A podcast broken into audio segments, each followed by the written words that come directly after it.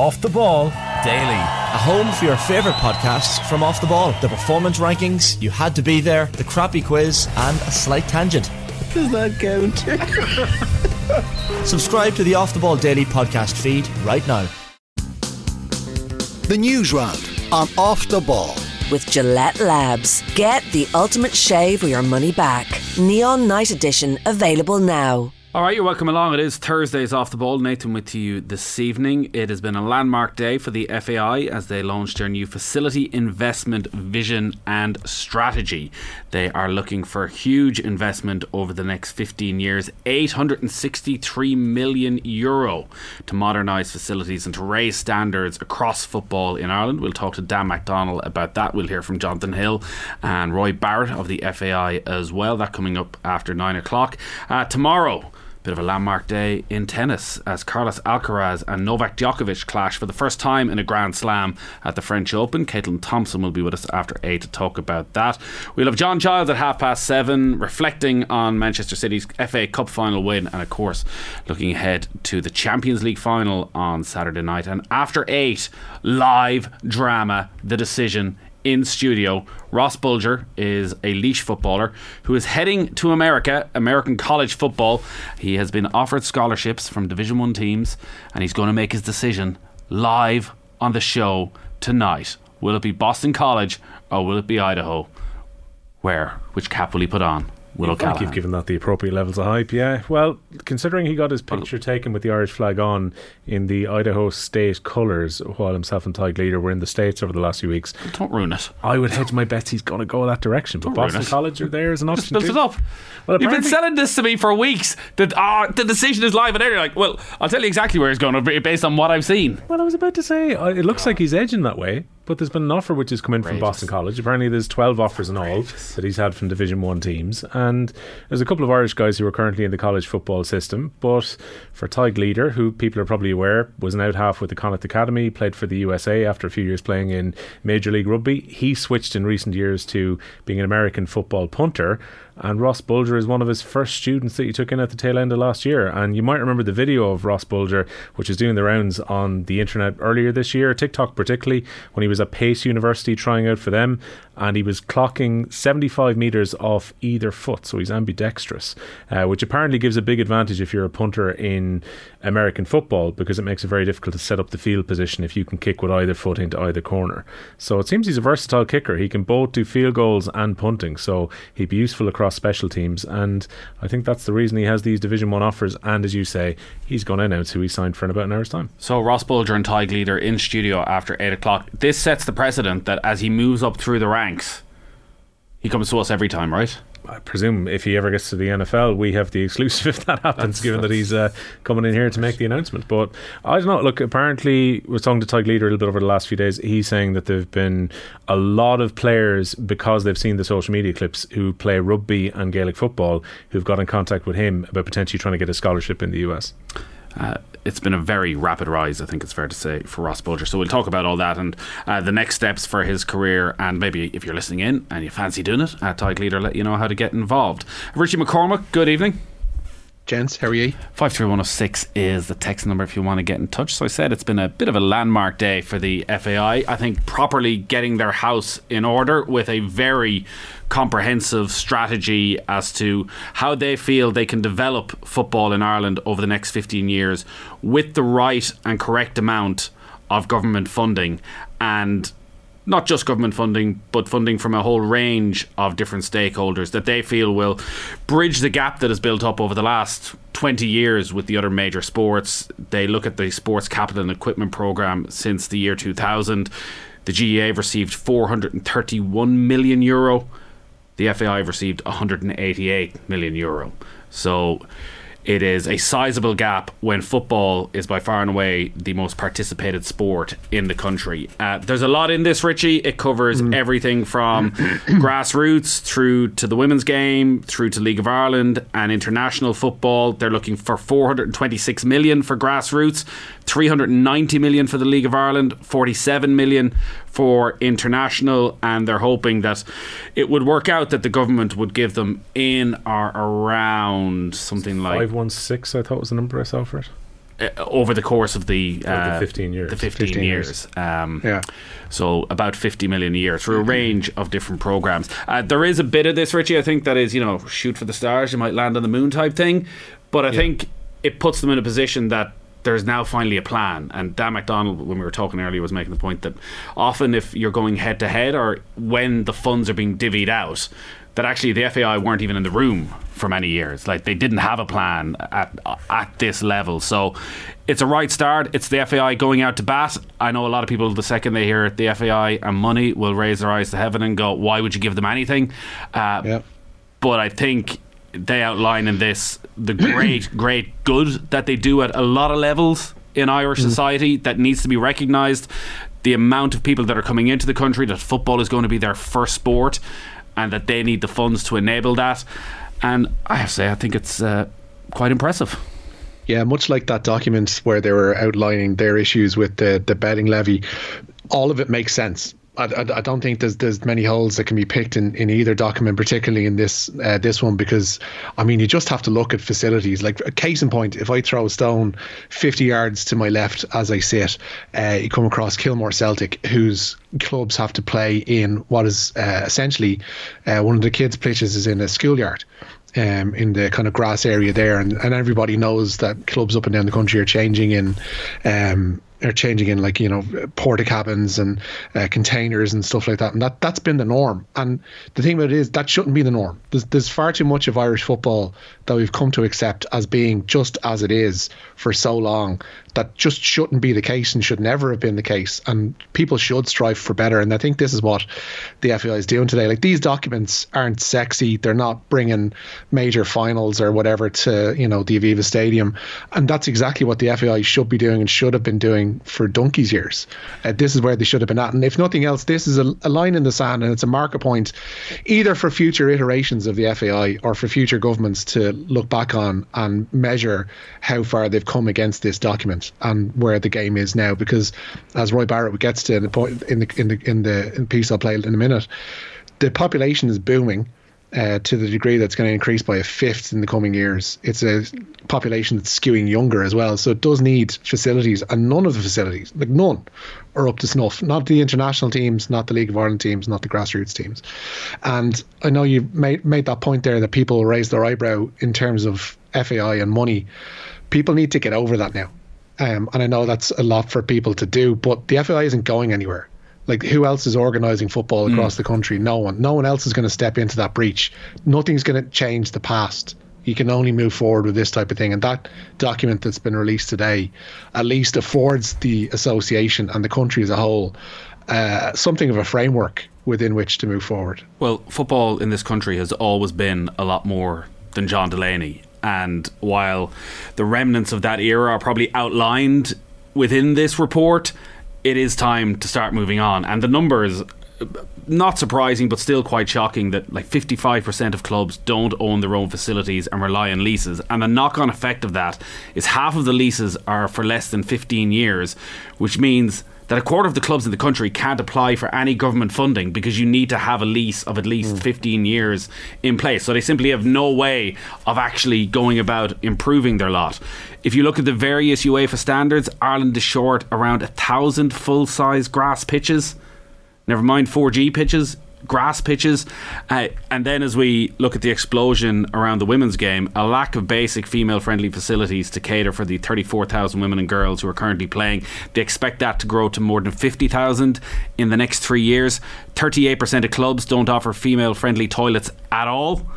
And then you're into the scenario as well where there are more limited training facilities. More clubs want to expand. They just don't have the room to do it. So that's on the grassroots side of it. There's a League of Ireland scenario where they're looking at expanding stadiums, more modern stadiums. You look at the amount of stadiums that are being built around Europe in recent years, and Ireland are just miles behind. They're one of, 12 European countries not to have built a stadium in the last 15 years. You've been to some of these stadiums that actually I think we kind of marvel at somewhat. Like, was it Luxembourg who had this lovely, nice, compact, was it 8,000 or 9,000 seater, I think, but it was nice and modern. And even the idea of every League of Ireland, the aspiration within the 15-year plan is that there would be at least a stand to fit 1,000 people into it, and then they would scale up based on the size of the club to try and get more all-seater stadia around the league. Well, they're very small steps when you compare them to where the GAA are. So they've outlined the 40 stadiums in the country with the highest potential attendances. At the Aviva Stadium, obviously a football stadium, is second, but then you have to go all the way down to 38th on the list for Tala, which will obviously move up over the next few months as the new stand is open, and then Turner's Cross is the only other one in the top 40, below places like Dubarry Park in Athlone, Park Talchin in Meath, Dr. Cullen Park, Fraher Field in Waterford, all have substantially more room for people to go and watch games. So the plan is to bring lots of stadiums. I think that will be the more difficult bit, the middle ground elite, which is basically around Abbottstown, and that, like, the analysis for the international teams is done out of a porta cabin out in Abbottstown, and as anyone who's been in Abbottstown recently, it's incredibly impressive the investment that has gone in there across a range of sports, but the FAI feel they've been left behind there as well, that a lot of the pitches just aren't up to scratch. There's not enough 4G pitches, there's not enough indoor opportunities, so they may well be able to do some work on the international level, and you'd feel there's a big swell of support for grassroots. It probably is actually that middle ground, Richie, of the League of Ireland where the biggest fight might be to get those resources when you look at the issues that every club seems to face when they try and improve their ground. Yeah, it's every club trying to improve their ground. There's different fiefdoms go on within clubs and within areas, and everything that leans towards that as well. The FAI need to do what other associations have done and realise the power that they have in the numbers that they have playing the game, and to parlay that into leaning on politicians and to saying that these are keystone things that need to happen within a constituency within electoral periods. For them to actually secure that funding and to really hammer that home. And the second thing is to seek out proper private investment as well, because the only time we've really seen private investment in the FAI, aside from sponsorship deals and the kind of standard stuff, is like subsidising the national manager. And that just seems like lunacy looking back on it now. Probably wasn't wise at the time, and definitely looking back on it now. If you're going to get that kind of money, have it invested in stuff that has a legacy, and and players don't just magic from nowhere. You need to create a sustainable model for them to keep on being created down through the years, and to basically seek out money wherever you can and to use it smartly. And I know people will say that, well, obviously there's other areas of society that need cash, and the housing crisis and such, obviously. Like, the government has a 10 million surplus this year, 10 billion surplus this year, a 16 billion surplus is forecast for next year. They have the money for literally all areas of society, for housing, for the healthcare service, for sport. And they've been content for far too long in terms of sport to hand out a fiver extra per year per sport. I'm being slightly facetious, but in terms of the funding that sport gets, I think Gavin Comiskey pointed out the model from today's report that we're, in terms of funding for sport, we're down around the Bulgarias and Maltas of this world in terms of what governments hand out here. It needs to be more. The government has the money to do these things. They just decide not to spend it. Something that actually struck me earlier, Nathan, was that 863 million actually sounds like a fairly small spend over a 15-year period. If you take inflation into account and you take the cost of building into account, this is a very comprehensive wish list that the FAI have put together, where costs are likely to soar over that time as well. I can't imagine there are too many European countries, certainly the ones you're trying to close the gap to, who will be spending less than €1 billion on football over the next 15 years. No, absolutely not.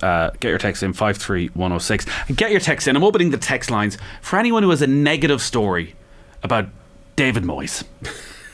Everyone was delighted or pleased last night. Absolutely delighted for David Moyes, lads. I know the Premier League team should always win the Conference League when you add it all up, but it's a smashing achievement all the same, says James in Dublin. What a loving there's been for David Moyes. And I don't have anything negative to say about David Moyes, but come on, there's got to be something. They probably should have won the Europa League last year as well. That competition was set up for them to win. You look at the two teams in the final on another day. I think they probably just ran out of gas last season to a degree, and that's what cost them in the semis. They should have won that competition. For him to get them to a European semi-final and to win the next European competition that they're in is just remarkable. And I like that little stat now that he has as many trophies since Alex Ferguson's retirement in Europe as Manchester United. So congratulations to Mr. Moyes on that front. And who doesn't want to see endless videos of that man dancing? It's just the most charming thing in the world. Both the ones I saw are fabulous, particularly when he was doing the Danny Dyer song that the West Ham fans sing, and Moyes had the wherewithal not to sing the last line about Danny Dyer. He was going to sing at the start and then went, oh wait, that's the Jared Bowen song, I better just keep bopping along but not sing it. And then obviously he was doing a few Scottish tunes in the dressing room afterwards, and Moyes looked particularly delighted. A guy who I'd say feels very vindicated, because 2 months ago there were plenty of us who were, even I'd say in this studio, wondering West Ham are in the relegation trouble now, maybe Europe isn't enough, and he keeps them up with a decent finish to the season and they win a European trophy. And this is exactly what the Conference League was made for. I know the Premier League teams should win due to their budgets, but it's so long since West Ham have won a major trophy, and what a night for their many more than 5,000 fans in Prague last night. First medal for Declan Rice since he won that coveted FAI Under-21 award. Side by side. Happy birthday tweet from the FAI award as well. What's the opposite of a teaser? Fair play, Will. It wasn't a T, it is genuinely. I don't know he's signing for. You give a strong hint. If it's Idaho now, you're gone. I gave an edge towards what I thought would happen. Lads, must say I'd be as cynical as anyone about the FAI post Delaney, but that report today really ticks every box. Don't want to tempt fate, but seems like we've got a decent bunch in there now, says Sarah in Galway. Well, I think it's a competent bunch who are putting together plans for the future and ticking a lot of boxes along the way. I think there's a lot of other things that probably there's still major question marks over, but Richie, you want to bring us up to date with the news angle then? Yeah, the FAI says it will take €863 million across 15 years to bring football facilities across the country up to a suitable standard. CEO Jonathan Hill and Chairman Roy Barrett were on hand at Abbottstown to present their facilities and infrastructure vision and strategy document.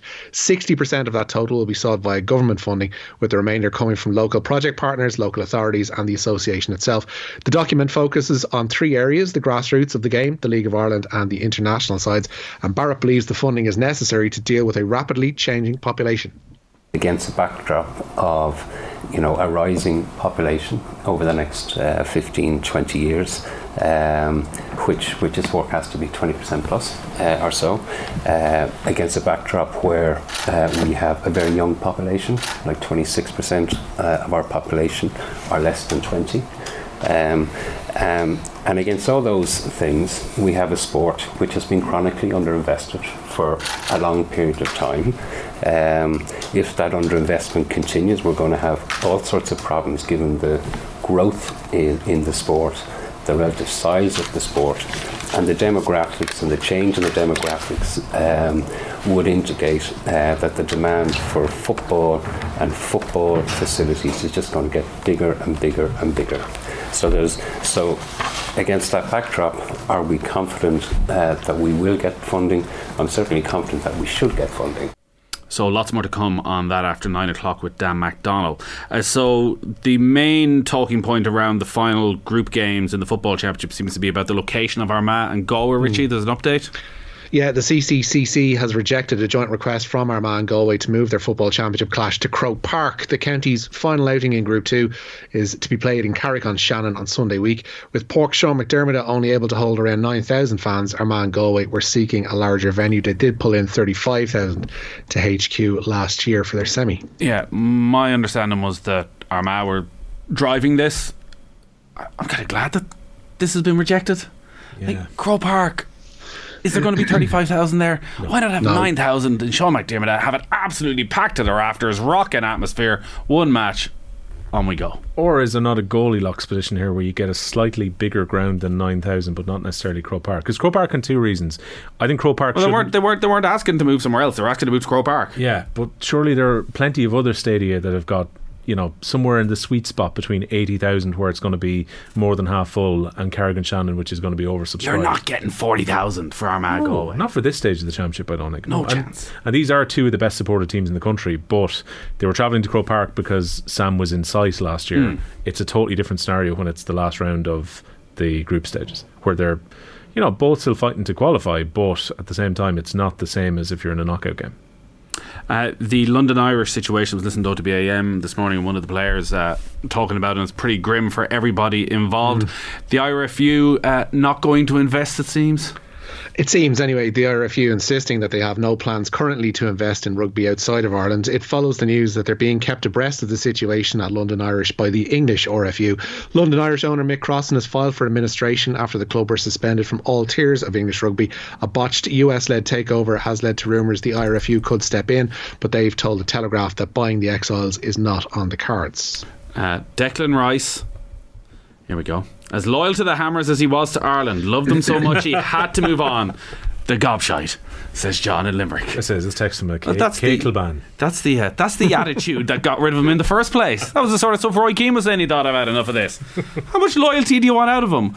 6 straight seasons. He's played pretty much every game in every one of those seasons for West Ham. He's one of the best midfielders in European football. You just want him to stay there forever out of loyalty. This is the first time his loyalty has ever been properly tested, and he's gone. No, it's not. His loyalty was tested last season. Teams wanted him last season year. Four. Yeah. Ah, come on, give him a break. Lougheed are spending 12 million on a new stadium that would be used a handful of times a year. The council or government should have built it, lease it to the GAA and Dundalk FC. It is a shambles. I did make that point, and now listen, the funding model behind that stadium I think is slightly unusual, but that now when decisions are being made about where money's going, that the FAI have put their hand up and made a very good case that if you are going to invest in new infrastructure for the GAA or rugby, well actually you're going to have to make that a municipal stadium. You're going to have to give us access to that as well. Yeah, I think that makes perfect sense, particularly in the case of Louth, where there was talk originally about potentially Leinster putting a Leinster ground there when Louth needed a venue, and they were looking at the potential cost of doing up Park Talton at the same time and felt maybe a facility just outside Dublin would be the way to go. It would make perfect sense from a government point of view to make that municipal and kill two birds with one stone there. Hey lads, can you please say Sport Ireland Campus instead of Abbottstown when chatting about the facilities? Abbottstown is just a house in a small townland space in the campus. Many thanks. The marketing team in Sport Ireland Campus, Blanchardstown. Wow. Amazing. Next thing it'll be, lads, make sure you call it Kingspan Breffni Park or you'll be in a bit of trouble there. You get a few emails like about that. Right? So wait a second, Abbottstown is just somebody's house.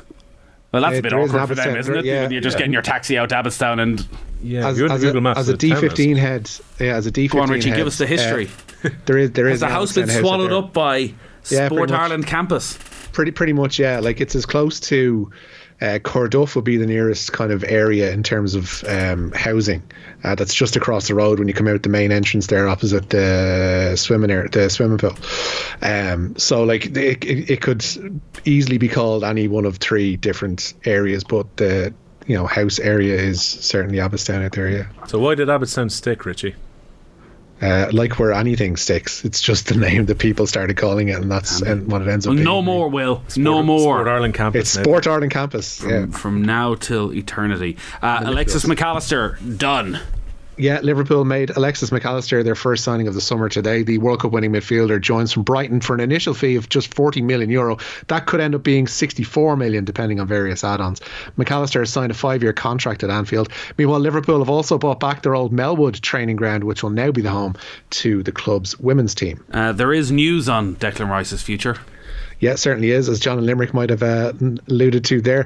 Declan Rice's last game for West Ham appears to be last night's Conference League final. Club owner David Sullivan revealed this morning that they've promised the former Republic of Ireland midfielder he can leave in the summer. Rice is entering the final year of his contract at West Ham in the next couple of weeks and has attracted interest from the likes of Arsenal and Bayern Munich. And Fiorentina have called on UEFA to set an example after their captain was hit on the head by a plastic cup in Prague last night. Cristiano Baraghi needed stitches after it was thrown from the crowd during the first half. Laviola say they strongly condemn the unacceptable behaviour from West Ham fans. This was the most the English team had won, so we're just going to brush over this entire thing and move on quickly with our lives. It was outrageous. He was left blood, like it was a significant head injury, like left bloodied to a really awful degree and needed tending to, and there was several cup throwing incidents during that first half, and there were other bits and pieces obviously thrown into the pitch area, that all followed by, and we shouldn't brush over either the fact that there were apparently 30 Fiorentina fans detained by police in Prague, so there's crowd trouble before and after the game, and it can't be brushed over just because of what happened and David Moyes is dancing.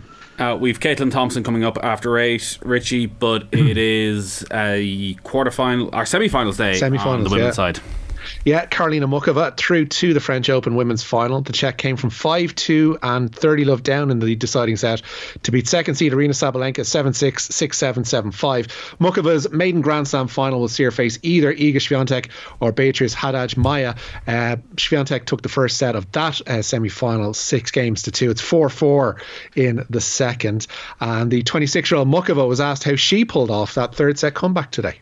I don't really know what happened. The atmosphere, the people are just pushing me all the matches. It's unbelievable. I just try to keep fighting and it worked. I really don't know what happened. I'm so happy. Just time for an update on Rory McIlroy.